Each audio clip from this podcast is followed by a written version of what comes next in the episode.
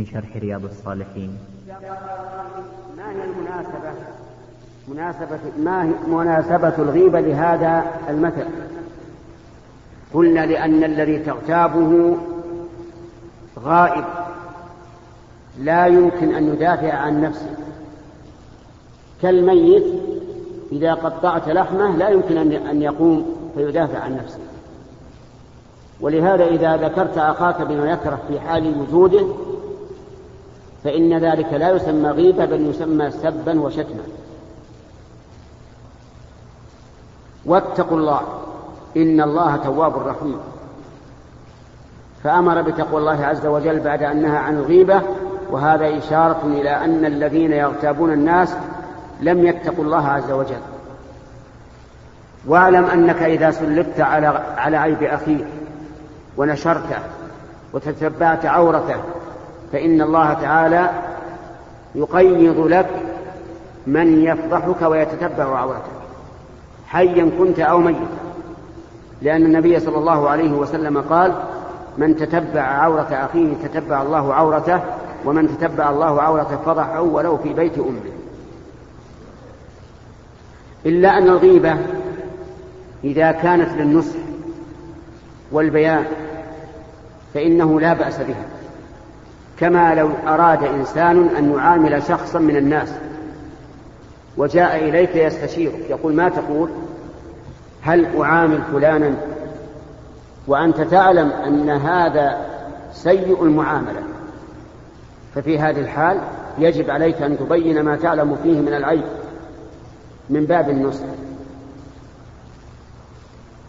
ودليل ذلك أن فاطمة بنت قيس رضي الله عنها خطبها ثلاثة من الصحابة أسامة بن زيد ومعاوية بن أبي سفيان وأبو جهل. فجاءت تستشير النبي صلى الله عليه وعلى آله وسلم تقول خطبني فلان وفلان وفلان. فقال لها عليه الصلاة والسلام أما أبو جهم فضراب للنساء وأما معاوية فصعلوك لا مال له. انكحي أسامة. فذكر هذين الرجلين بما يكرهان لكن من باب النصيحة لا من باب نشر العيب والفضيحة. وفرق بين هذا وهذا. وكذلك لو جاء إنسان يستشيره قال أطلب العلم عند فلان وأنت تعلم أن فلان ذو منهج منحرف. فلا حرج عليك أن تقول لا تطلب العلم عنده. مثل أن يكون في عقيدته شيء أو في فكره شيء أو في منهجه شيء وتخشى أن يؤثر على هذا الذي جاء يستشيرك أيطلب العلم عنده أم لا؟ وجب عليك أن تبين له. تقول لا تطلب العلم عند هذا. هذا في كذا وفي كذا وفي كذا من العيوب حتى لا ينتشر عيبه بين الناس. والأمثلة على هذا كثيرة. والمهم أنه إذا كان ذكرك أخاك بما يكره من أجل النصيحة فلا بأس. وقد شاع عند الناس كلمة غير صحيحة وهي قولهم لا غيبة لفاسد. هذا ليس حديثا وليس قولا مقبولا بل الفاسق له غيبة مثل غيره وقد لا يكون له غيبة فإذا أردنا أن فإذا ذكرنا فسقه على وجه العيب والسب فإن ذلك لا يجوز. وإذا ذكرناه على سبيل النصيحة والتحذير منه فلا بأس بل قد يجب. والمهم أن هذه العبارة ليست حديثا عن الرسول عليه الصلاة والسلام وليست على إطلاقه أيضا بل في ذلك تفصيل. ويأتي إن شاء الله بقية الكلام عن الآيات سبحان الله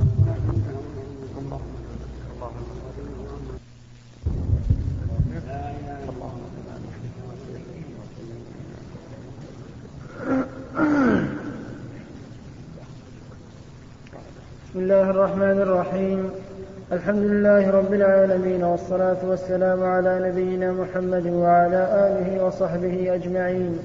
قال رحمه الله تعالى باب تحريم الغيبة والأمر بحفظ اللسان. قال الله تعالى ولا تقف ما ليس لك به علم.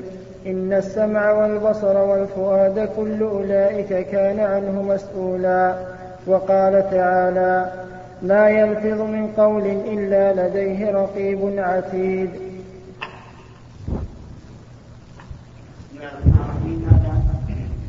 الباب كما سبق فيه بيان تحريم الغيبة ووجوب حفظ اللسان. وقد سبق الكلام على الآية الأولى قوله تعالى ولا يغتب بعضكم بعضا أيحب أحدكم أن يأكل لحم أخيه ميتا فكرهتموه واتقوا الله إن الله تواب رحيم. أما الآية الثانية فهي قول الله تعالى ولا تقف ما ليس لك به علم. إن السمع والبصر والفؤاد كل أولئك كان عنه مسؤولا. لا تقف يعني لا تتبع ما ليس لك به علم. وهذا النهي يشمل كل شيء. كل شيء ليس لك به علم فلا تتبعه أعرض عنه. ولا تتكلم فيه لأنك على خطر وهذا إذا كان بالنسبة لما تنسبه إلى الله ورسوله كان محرما من أشد المحرمات إثما. إذا قلت مثل قال الله تعالى كذا والله لم يقل أو إن الله أو تفسر الآية بما بما تهواه لا بما تدل عليه. فقد قلت على الله ما, لا تعلمه. ولهذا جاء في الحديث من قال في القرآن برأيه فليتبوأ مقعده من النار. ولا يحل لأحد أن يفسر آية من كتاب الله وهو لا يعلم معناه وإنما يفسرها بالظن والتخمين لأن الأمر خطير. فإنك إذا فسرت آية إلى معنى من المعاني فقد شهدت على الله أنه أراد كذا وكذا. وهذا خطر خطر عظيم. ولهذا يجب على الإنسان التحرز من التسرع فيما ليس له به علم بالنسبة للأحكام الشرعية. وكذلك غيرها لكن هي أشد. وقد قرن الله تعالى القول عليه بلا علم قرنه بالشرك. فقال جل وعلا قل إنما حرم ربي الفواحش ما ظهر منها وما بطن والإثم والبغي بغير الحق وأن تشركوا بالله ما لم ينزل به سلطانا وأن تقولوا على الله ما لا تعلمون. وكذلك إذا قفوت ما ليس لك به علم بالنسبة للآدميين. بأن تنقل عن شخص أنه قال كذا وكذا وهو لم يقله حتى لو قيل لك إنه قال كذا وكذا فلا تعتمد على هذا. حتى تتيقن. لا سيما إذا كثر الخوض بين الناس في الأمور فإنه يجب التحرز أكثر. لأن الناس إذا كثر بهم الخوض والقيل والقال فإنهم يبنون من الحبة قبة ومن الكلمة كلمات. ولا يتحرزون في النقل ولهذا يسمع الإنسان أنه ينقل عنه أو عن غيره ما ليس بصحيح إطلاقا.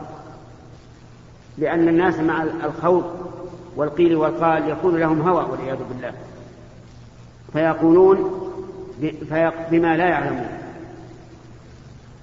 ثم ذكر الآية الثالثة وهي قول الله تعالى ولقد خلقنا الإنسان ونعلم ما توسوس به نفسه ونحن أقرب إليه من حبل الوريد إذ يتلقى المتلقيان عن اليمين وعن الشمال قعيد ما يلفظ من قول إلا لديه رقيب عتيد.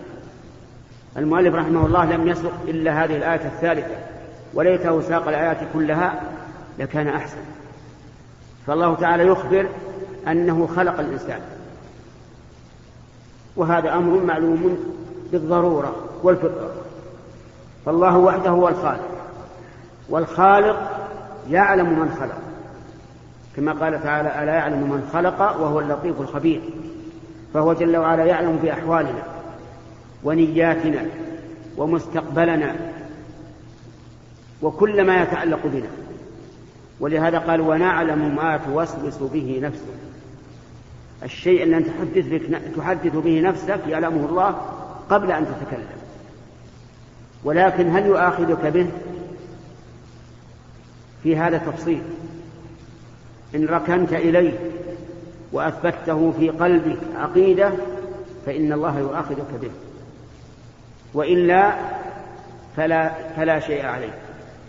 لقول النبي صلى الله عليه وعلى آله وسلم إن الله تجاوز عن أمتي ما حدثت به أنفسها ما لم تعمل أو تتكلم. فمثلا لو أن الإنسان صار يوسوس يفكر هل يطلق زوجته أو لا؟ ومثلت بهذا لأنه كثير بين الناس فإنها لا تطلق. حتى لو عزم على أن يطلقها فإنها لا تطلق إلا بالقول أو بالكتابة الدالة على القول أو بالإشارة الدالة على القول. لأن الله تجاوز عن, هذه الأمة ما حدثت به أنفسها ما لم تعمل أو تتكلم. قال ونحن أقرب إليه من حبل الوريد إذ يتلقى المتلقيان عن اليمين وعن الشمال قعيد. فإن الله تعالى وكل بالإنسان ملكين يلازمانه أحدهما عن اليمين والثاني عن الشمال. عن اليمين وعن الشمال. يلازمانه دائما. ويكتبان عليه كل ما نطق به وكل ما فعل. ولهذا قال ما يلفظ من قول إلا لديه رقيب عتيد.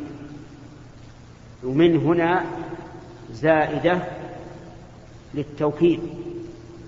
يعني ما يلفظ قولا من الأقوال أي قول كان إلا لديه رقيب عتيد. رقيب أي مراقب عتيد أي حاضر. لا يفلته وأنت الآن لو جعلت في جيبك مسجلا يسجل ما تقول لوجدت العجب العجاب مما يصدر منك أحيانا وأنت لا تفكر فيه. والرجل قد يتكلم بالكلمة من سخط الله لا يلقي لها بالا يهوي بها في النار كذا وكذا خريفا والعياذ بالله. طيب. الرقيب معناه المراقب الذي يرقبه العتيد الحاضر الذي لا يغيب عنه أي قول كان يكتب. ويذكر عن الإمام أحمد رحمه الله أنه دخل عليه أحد أصحابه وهو مريض مريض يئن من المرض. فقال له إن فلانا من التابعين يقول إن الملك يكتب حتى أنين المريض. فأمسك رحمه الله عن عن عن الأنين خوفا من أن يكتب عليه. ولهذا ينبغي للإنسان أن يقلل من الكلام ما استطاع لأن النبي صلى الله عليه وعلى آله وسلم قال من كان يؤمن بالله واليوم الآخر فليقل خيرا أو ليصمت. فليقل خيرا أي كلاما فيه الخير إما لأنه خير بذاته وإما, وإما لأنه خير لما يفضي إليه من الإلفة بين الجلساء والمحبة. لأنك إذا حضرت مجلسا مثلا ولم تتكلم فيه لم يستحب الناس الجلوس معك. لكن إذا انطلقت في الكلام المباح من أجل أن تؤلفهم وتتودد إليهم فهذا خير. داخل في قوله صلى الله عليه وسلم فليقل خيرا أو ليصمت. والمهم أن من جملة الأقوال التي تكتب الغيبة فاحذر أن تكتب عليك لأنك إذا اغتبت أحدا فإنه يوم فإنه يوم القيامة يأخذ من حسناتك التي هي أغلى ما يكون عندك في ذلك الوقت. فإن بقي من حسناتك شيء وإلا أخذ من سيئات الذين اغتبتهم وطرح عليك ثم طرحت في النار. نسأل الله أن يحمينا وإياكم مما يغضبه وأن يوفقنا وإياكم لما يرضيه.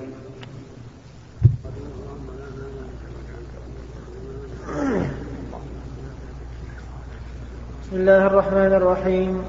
الحمد لله رب العالمين والصلاة والسلام على نبينا محمد وعلى آله وصحبه أجمعين. قال رحمه الله تعالى باب تحريم الغيبة والأمر بحفظ اللسان. اعلم أنه ينبغي لكل مكلف أن يحفظ لسانه عن جميع الكلام إلا كلاما ظهرت فيه المصلحة ومتى استوى الكلام وتركه في المصلحة فالسنة الإمساك عنه لأنه قد ينجر الكلام المباح إلى حرام أو مكروه وذلك كثير في العادة والسلامة لا يعدلها شيء. عن أبي هريرة رضي الله عنه عن النبي صلى الله عليه وسلم قال من كان يؤمن بالله واليوم الآخر فليقل خيرا أو ليصمت متفق عليه. وعن أبي موسى رضي الله عنه قال قلت يا رسول الله أي المسلمين أفضل؟ قال من سلم المسلمون من لسانه ويده متفق عليه. الرحيم قال النووي رحمه الله في باب تحريم الغيبة ووجوب حفظ اللسان. اعلم أنه ينبغي للإنسان أن يحفظ لسانه وأن لا يتكلم إلا بما فيه المصلحة الدينية والدنيوية. وهذا الكلام مأخوذ من قول النبي صلى الله عليه وعلى آله وسلم من كان يؤمن بالله واليوم الآخر فليقل خيرا أو ليصمت وهو الحديث الذي ساقه المؤلف رحمه الله. فإذا استوى الأمران أن يسكت أو يتكلم فالسلامة أفضل. يعني لا يتكلم. إذا كان يشك هل في كلامه خير أو لا فالأفضل أن لا يتكلم. لأن السلامة لا يعدلها شيء والساكت سالم إلا إذا اقتضت الحال أن يتكلم فليتكلم. مثلا لو رأى منكرا فهنا لا يجب أن يتكلم وينصح وينهى عن هذا المنكر. وأما إذا لم تقتضي المصلحة أن يتكلم فلا يتكلم لأن ذلك أسلم له. ثم أعلم أن قول رسول صلى الله صلوات الله وسلامه عليه من كان يؤمن بالله واليوم الآخر فليقل خيرا أو ليصمت يدل على أنه يجب على الإنسان أن يسكت إذا لم يكن الكلام خيرا. لأن الرسول صلى الله عليه وسلم شرط الإيمان للإيمان بالله واليوم الآخر أن يقول خير وإلا فليسكت. لكن الخير نوعان خير في ذات الكلام كقراءة القرآن والتسبيح والتكبير والتهليل وتعليم العلم وما أشبه ذلك هذا واضح وخير لغير لغير الكلام. يعني خير في الكلام وخير لغيره. بمعنى أن الكلام مباح لكن يجر إلى مصلحة يجر إلى تأليف القلب وانبساط الإخوان وسرورهم بمجلسك. هذا أيضا من الخير. لأن الإنسان لو بقي ساكتا من أول المجلس إلى آخره مله الناس وكرهوه وقالوا هذا رجل فظ غليظ. لكن إذا تكلم بما يرسل السرور عليهم وإن كان كلاما مباحا فإنه من الخير. وأما من تكلم بكلام يضحك الناس وهو كذب فإنه قد ورد فيه الوعيد. ويل لمن حدث فكذب ليضحك به القوم ويل له ثم ويل له. وهذه يفعلها بعض الناس ويسمونها النكت. يتكلم بكلام كذب لكن من أجل أن يضحك الناس. هذا غلط. تكلم بكلام مباح من أجل أن يدخل السرور على على قلوبهم. وأما الكلام الكذب فهو حرام. ثم ذكر حديث أبي موسى الأشعري رضي الله عنه أن النبي صلى الله عليه وسلم سئل أي المسلم خير؟ يعني أي المسلمين خير؟ قال من سلم المسلمون من لسانه ويده. يعني لا يعتدي على المسلمين لا بلسانه بغيبة أو نميمة أو سب أو ما أشبه ذلك. ويده يعني لا لا يأخذ أموالهم ولا يضرب أبشارهم بل هو كاف عاء لا يأتي إلى الناس إلا ما هو خير. هذا هو المسلم. وفي هذا حث على أن يسلم الإنسان من لسانك ويدك. حث على أن يسلم الناس من لسانك ويدك. احفظ لسانك. لا تتكلم بعباد الله إلا بخير. كذلك احفظ يدك. لا تجني على أموالهم ولا على أبشارهم. بل كن سالما يسلم منك. فإن هذا هو خير المسلمين. نسأل الله أن يوفقنا وإياكم لما يحب ويرضى.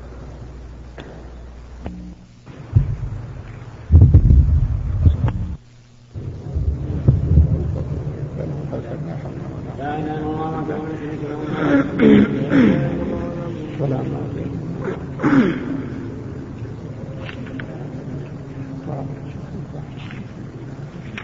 الله الرحمن الرحيم. الحمد لله رب العالمين والصلاة والسلام على نبينا محمد وعلى آله وصحبه أجمعين.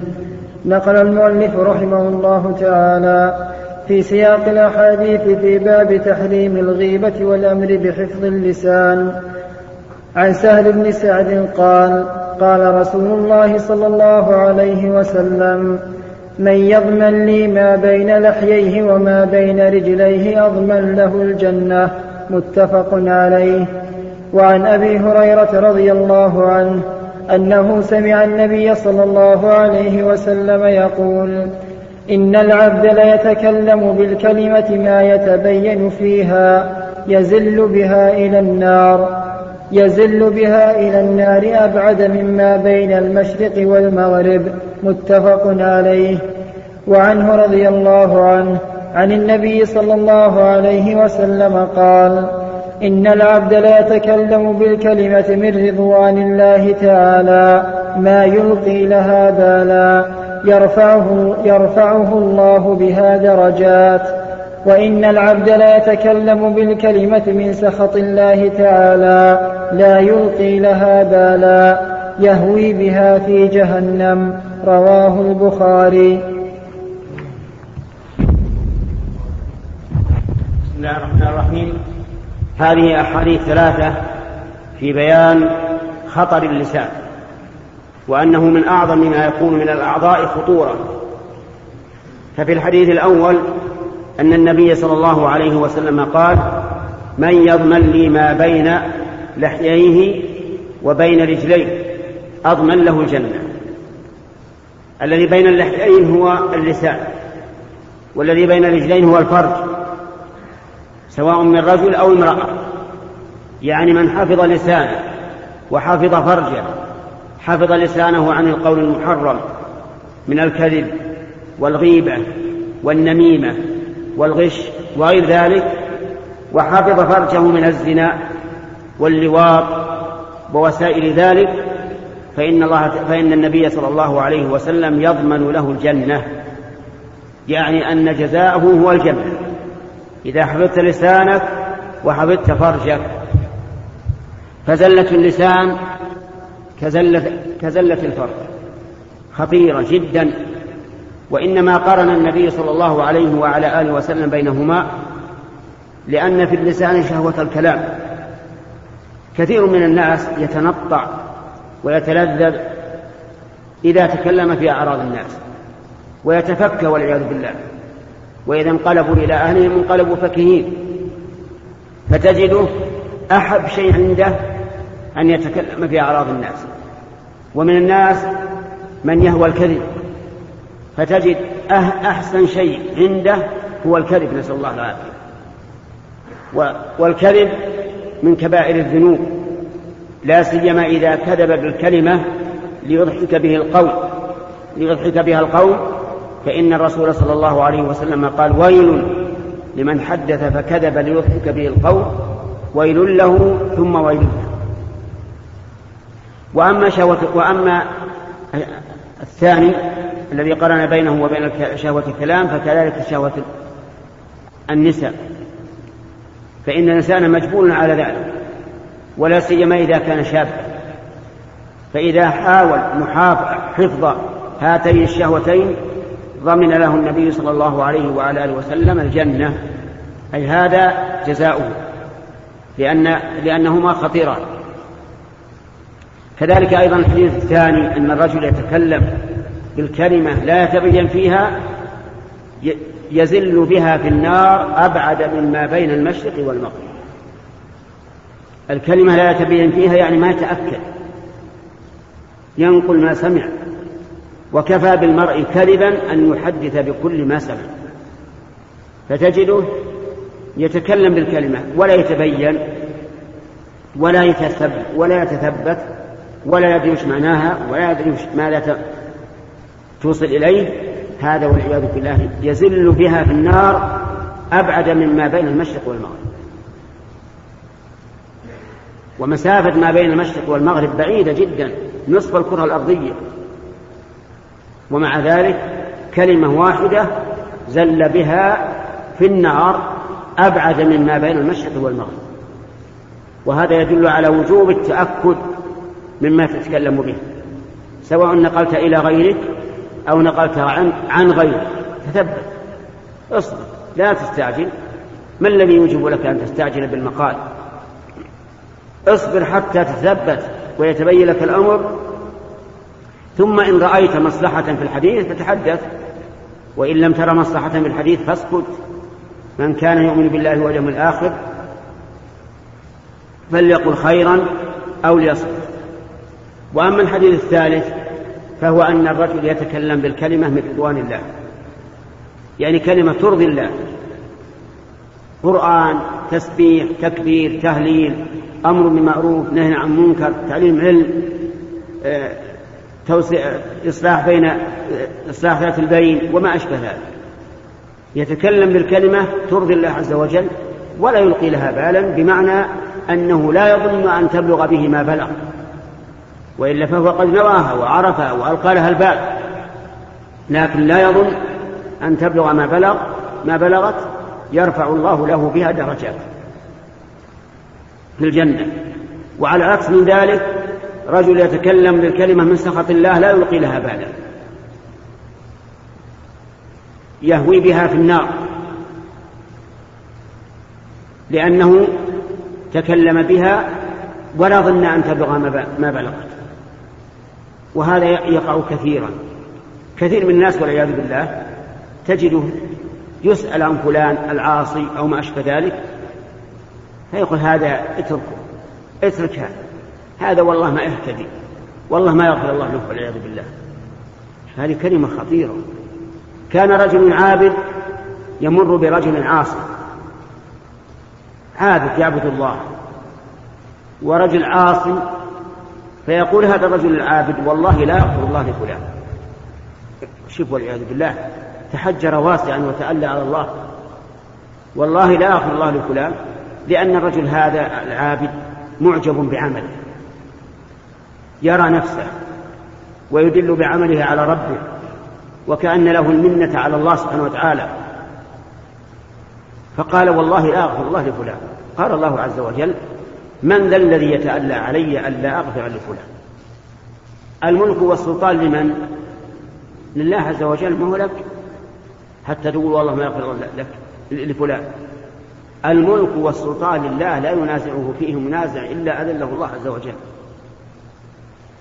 قال من ذا الذي يتألى علي ألا أغفر لفلان؟ قد غفرت لفلان وأحبطت عملك أعوذ بالله. كلمة واحدة. صارت سببا لحبوط عمله. نسأل الله العافية. إذا احذر زلة اللسان. احذر زلة اللسان. ومن ذلك أيضا من من زلل اللسان إذا قال مثلا لشخص يا فلان إن جارنا لا يصلي. لعلك تنصح جزاك الله خير. قال لا هذا هذا ما يمكن يهتدي هذا. هذا طاغي هذا فاسق أعوذ بالله. من قال لك ما يمكن يهتدي القلوب بيد من؟ بيد الله عز وجل. كما أخبر بذلك النبي صلى الله عليه وعلى آله وسلم يقول ما من قلب من قلوب بني آدم إلا بين أصبعين من أصابع الرحمن عز وجل. يقلبه كيف يشاء إن شاء إن شاء زاغ وإن شاء هداه وهذا شيء مسلم. حتى الإنسان أحيانا يجد في قلبه أشياء يعرف أنها من الشيطان وأنه إن لم يثبته الله زل. فالقلوب بيد الله سبحانه وتعالى. فتقول أبن هذا ما هذا ما ينقال له شيء هذا ما هو مهتم حرام هذا ما يجوز. ادعو ولا تيأس. أليس يوجد في هذه الأمة من كان من من ألد أعدائها وأشد خصومها وكان ثاني اثنين في زعامة الأمة بعد نبيها محمد صلى الله عليه وسلم. من؟ عمر بن الخطاب. كان عمر بن الخطاب رضي الله عنه كان مناوئا للدعوة الإسلامية وكان يحذر منها وكان يفر منها وكان من ألد أعدائها. فهداه الله وصار هو الخليفة الثاني بعد الرسول عليه الصلاة والسلام. وكذلك خالد بن الوليد عكرمة بن أبي جهل. ماذا فعل في أحد؟ كر على المسلمين من الخلف على فرسيهما ومعهم فرسان آخرون واختلطوا بالمسلمين وحصلت الهزيمة. وفي النهاية كان قائدين عظيمين من قوات المسلمين. فلا تيأس يا أخي واسأل الله الهداية والثبات. ولا تزل بلسانك فتهلك. حمان الله وإياكم من معاصيه ووفقنا لمراضيه إنه على كل شيء قدير. الله رب العالمين والصلاة والسلام على نبينا محمد وعلى آله وصحبه أجمعين. نقل المؤلف رحمه الله تعالى في سياق الأحاديث في باب تحريم الغيبة عن بلال بن الحارث المزني رضي الله عنه. أن رسول الله صلى الله عليه وسلم قال إن الرجل ليتكلم بالكلمة من رضوان الله تعالى ما كان يظن أن تبلغ ما بلغت يكتب الله له بها رضوانه إلى يوم يلقاه. وإن الرجل ليتكلم بالكلمة من سخط الله ما كان يظن أن تبلغ ما بلغت يكتب الله له بها سخطه إلى يوم يلقاه. رواه مالك في الموطأ والترمذي وقال حديث حسن صحيح. وعن سفيان بن عبد الله رضي الله عنه قال قلت يا رسول الله حدثني بأمر أعتصم به. قال قل ربي الله ثم استقم. قلت يا رسول الله ما أخوف ما, أخوف ما تخاف علي. فأخذ بلسان نفسه ثم قال هذا رواه الترمذي وقال حديث حسن صحيح. وعن ابن عمر رضي الله عنهما قال قال رسول الله صلى الله عليه وسلم لا تكثروا الكلام بغير ذكر الله فإن كثرة الكلام بغير ذكر الله تعالى قسوة للقلب وإن أبعد الناس من الله القلب القاسي.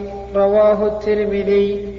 وعن أبي هريرة رضي الله عنه قال قال رسول الله صلى الله عليه وسلم من وقاه الله شر ما بين لحييه وشر من وقاه الله شر ما بين لحييه وشر ما بين رجليه دخل الجنة.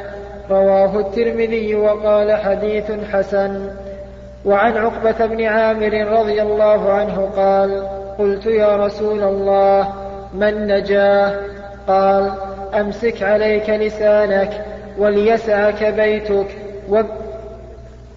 وليسعك بيتك وابك على خطيئتك.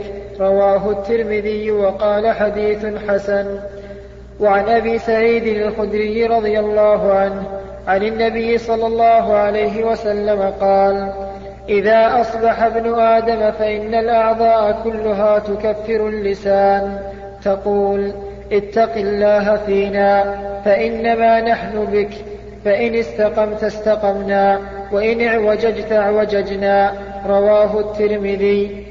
وعن معاذ رضي الله عنه قال قلت يا رسول الله أخبرني بعمل يدخلني الجنة ويباعدني من النار. قال لقد سألت عن عظيم وإنه ليسير على من يسره الله تعالى عليه. تعبد الله لا تشرك به شيئا وتقيم الصلاة وتؤتي الزكاة وت... وتقيم الصلاة وتؤتي الزكاة وتصوم رمضان وتحج البيت إن استطعت إليه سبيلا. ثم قال ألا أدلك على أبواب الخير؟ الصوم جنة والصدقة تطفئ الخطيئة كما يطفئ الماء النار. وصلاة الرجل في وصلاة الرجل من جوف الليل. وصلاة الرجل في جوف الليل. ثم تلا. تتجافى جنوبهم عن المضاجع حتى بلغ يعملون. ثم قال ألا أخبرك. ألا أخبرك برأس الأمر؟ ألا أخبرك برأس الأمر وعموده وذروة سنامه ألا أخبرك برأس الأمر وعموده وذروة سنامه قلت بلى يا رسول الله. قال رأس الأمر الإسلام وعموده الصلاة وذروة, س... وذر... وذروة سنامه الجهاد. ثم قال ألا أخبرك بملاك ذلك كله؟ قلت بلى يا رسول الله. فأخذ, بلس فأخذ بلسانه وقال كف عليك هذا. قلت يا رسول الله وإنا لمؤاخذون بما نتكلم به. فقال ثكلتك أمك وهل يكب الناس في النار على وجوههم إلا حصائد ألسنتهم؟ رواه الترمذي وقال حديث حسن صحيح بسم الله الرحمن الرحيم هذه الاحاديث التي ساقها المؤلف رحمه الله كلها فيها التحذير من من اللسان وشروره وآفاته وأن الإنسان ربما يتكلم بالكلمة من سخط الله لا يلقي لها بالا ولا يظن أن تبلغ ما بلغت يكتب الله بها عليه سخطه سخطه إلى يوم إلى يوم يلقاه. وكلها فيها التحذير من من اللسان وآفاته. ولهذا قيل احفظ لسانك أن تقول فتبتلى إن البلاء موكل بالمنطق. كثير من الناس يدعو على نفسه بشر وهو لا يشعر. يدعو على ولده يدعو على ماله يدعو على صديقه يدعو على قريبه. من حيث لا يشعر فربما يصادف ذلك بابا مفتوحا فيصيبه الدعاء. وفي حديث معاذ رضي الله عنه معاذ بن جبل أن النبي صلى الله عليه وسلم قال له ألا أخبرك بملاك ذلك كله؟ أي بما يملك هذا كله؟ قلت بلى يا رسول الله. فأخذ بلسانه أخذ النبي صلى الله عليه وسلم بلسانه وقال كف عليك هذا. فقال يا رسول الله وإنا لمؤاخذون بما نتكلم به. يعني هل هل نؤاخذ بما نتكلم به؟ فقال ثكلتك أمك يا معاذ.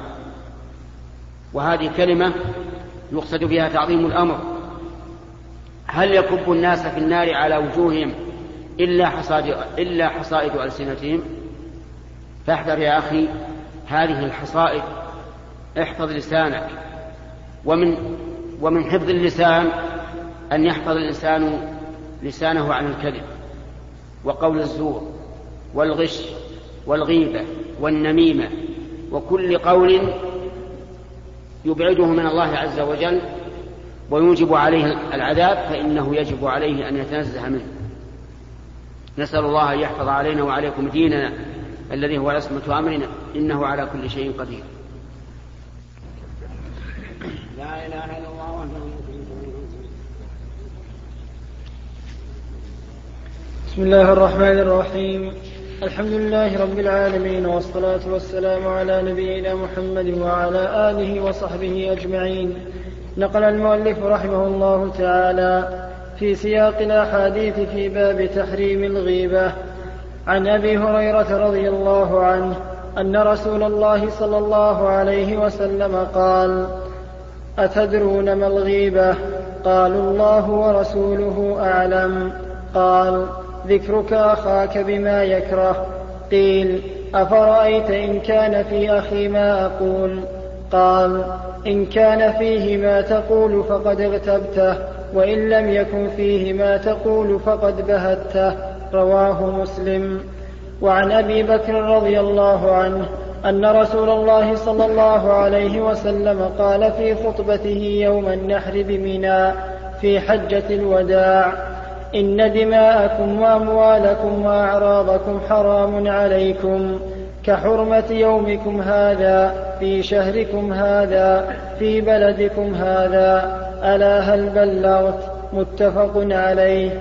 وعن عائشة رضي الله عنها قالت قلت للنبي صلى الله عليه وسلم حسبك من صفية كذا وكذا. قال بعض الرواه تعني قصيرة.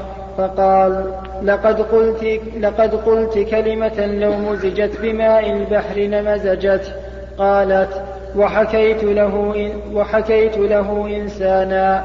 فقال ما أحب أني حكيت إنسانا وإن لي كذا وكذا. رواه أبو داود والترمذي وقال حديث حسن صحيح. وعن أنس رضي الله عنه قال قال رسول الله صلى الله عليه وسلم لما عرج بي مررت بقوم لهم أظفار من نحاس يخمشون وجوههم وصدورهم فقلت من هؤلاء يا جبريل؟ قال هؤلاء الذين يأكلون لحوم الناس ويقعون في أعراضهم. رواه أبو داود. وعن أبي هريرة رضي الله عنه أن رسول الله صلى الله عليه وسلم قال كل المسلم على المسلم حرام دمه وعرضه وماله. رواه مسلم. بسم الله الرحمن الرحيم. هذه بقية الأحاديث في باب تحريم الغيبة والأمر بحفظ اللسان واشتملت على أشياء متعددة. منها بيان الغيبة وأنها ذكرك أخاك بما يكره وقد سبق لنا بيان هذا وأنه وأن الغيبة ذكرك أخاك بما يكره في دينه أو خلقه أو أو بدنه أو أهله أو غير ذلك. إلا إذا كان المقصود النصيحة كما لو استشارك شخص في معاملة إنسان وأنت تعرف من هذا الإنسان أنه ليس أهلا للمعاملة وأنه مثلا خداع أو كذاب أو ما أشبه ذلك وأردت أن تبين له جماعة في الصف وتريد أن تبين له ما فيه من عيب فهذا لا بأس به. وبينا دليل هذا في حديث فاطمة بنت قيس حين استشارت النبي صلى الله عليه وسلم في من خطبوها معاوية بن أبي سفيان وأبو جهل وأسامة بن زيد. فقال النبي صلى الله عليه وعلى آله وسلم أما معاوية فصعوك لا مال له وأما أبو جهل فضراب للنساء انكحي أسامة. فهذا من باب النصيحة لا بأس به. وتضمنت هذه الأحاديث إعلان رسول الله صلى الله عليه وعلى آله وسلم تحريم الدماء والأموال والأعراض في حجة الوداع في أكبر مجتمع حصل بين النبي صلى الله عليه وسلم وبين الصحابة لأن الذين حجوا معه قريب من مئة ألف. ومع ذلك أعلن عليه الصلاة والسلام قال إن دماءكم وأموالكم وأعراضكم حرام عليكم. كحرمة يومكم هذا في شهركم هذا في بلدكم هذا. ألا, قد بل ألا هل بلغت؟ قالوا نعم. قال اللهم اشهد كذلك أيضا بينت هذه هذه الأحاديث أن ذكرك أخاك بما يكره ولو في ما يتعلق بخلقته كالطويل والقصير وما أشبه ذلك. كما في حديث عائشة رضي الله عنها أنها قالت في صفية بنت حيي بن أخطب إحدى أمهات المؤمنين حسبك من صفية كذا تعني أنها قصيرة. تقول للرسول عليه الصلاة والسلام فقال لقد, قل لقد قلت كلمة لو مزجت بماء البحر لمزجت يعني لو خلطت بماء البحر على كبره وسعته لمزجته أي أثرت فيه وهي كلمة يسيرة جدا لكنها عظيمة حيث إنها في ضرتها وحيث إنها قد يحدث من هذه الكلمة أن يكره النبي صلى الله عليه وسلم صفية. فلعظمها صار صار لها هذا الأثر العظيم. كذلك أيضا العقوبة العظيمة التي رآها النبي صلى الله عليه وعلى آله وسلم وقد أسري به أنه مر بأقوام لهم أظفار من نحاس يخمشون بها وجوههم وصدورهم. فقال يا جبريل من هؤلاء؟ قال الذين يقعون في أعراض الناس. يأكلون لحوم الناس ويقعون في أعراضهم.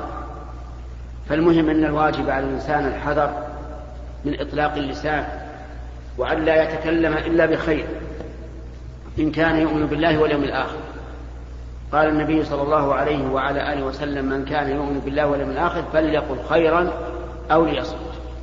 نسأل الله أن يحمينا وإياكم من من سخطه وأن يعيننا وإياكم على ذكره وشكره وحسن عبادته. من فضلك اقلب الشريط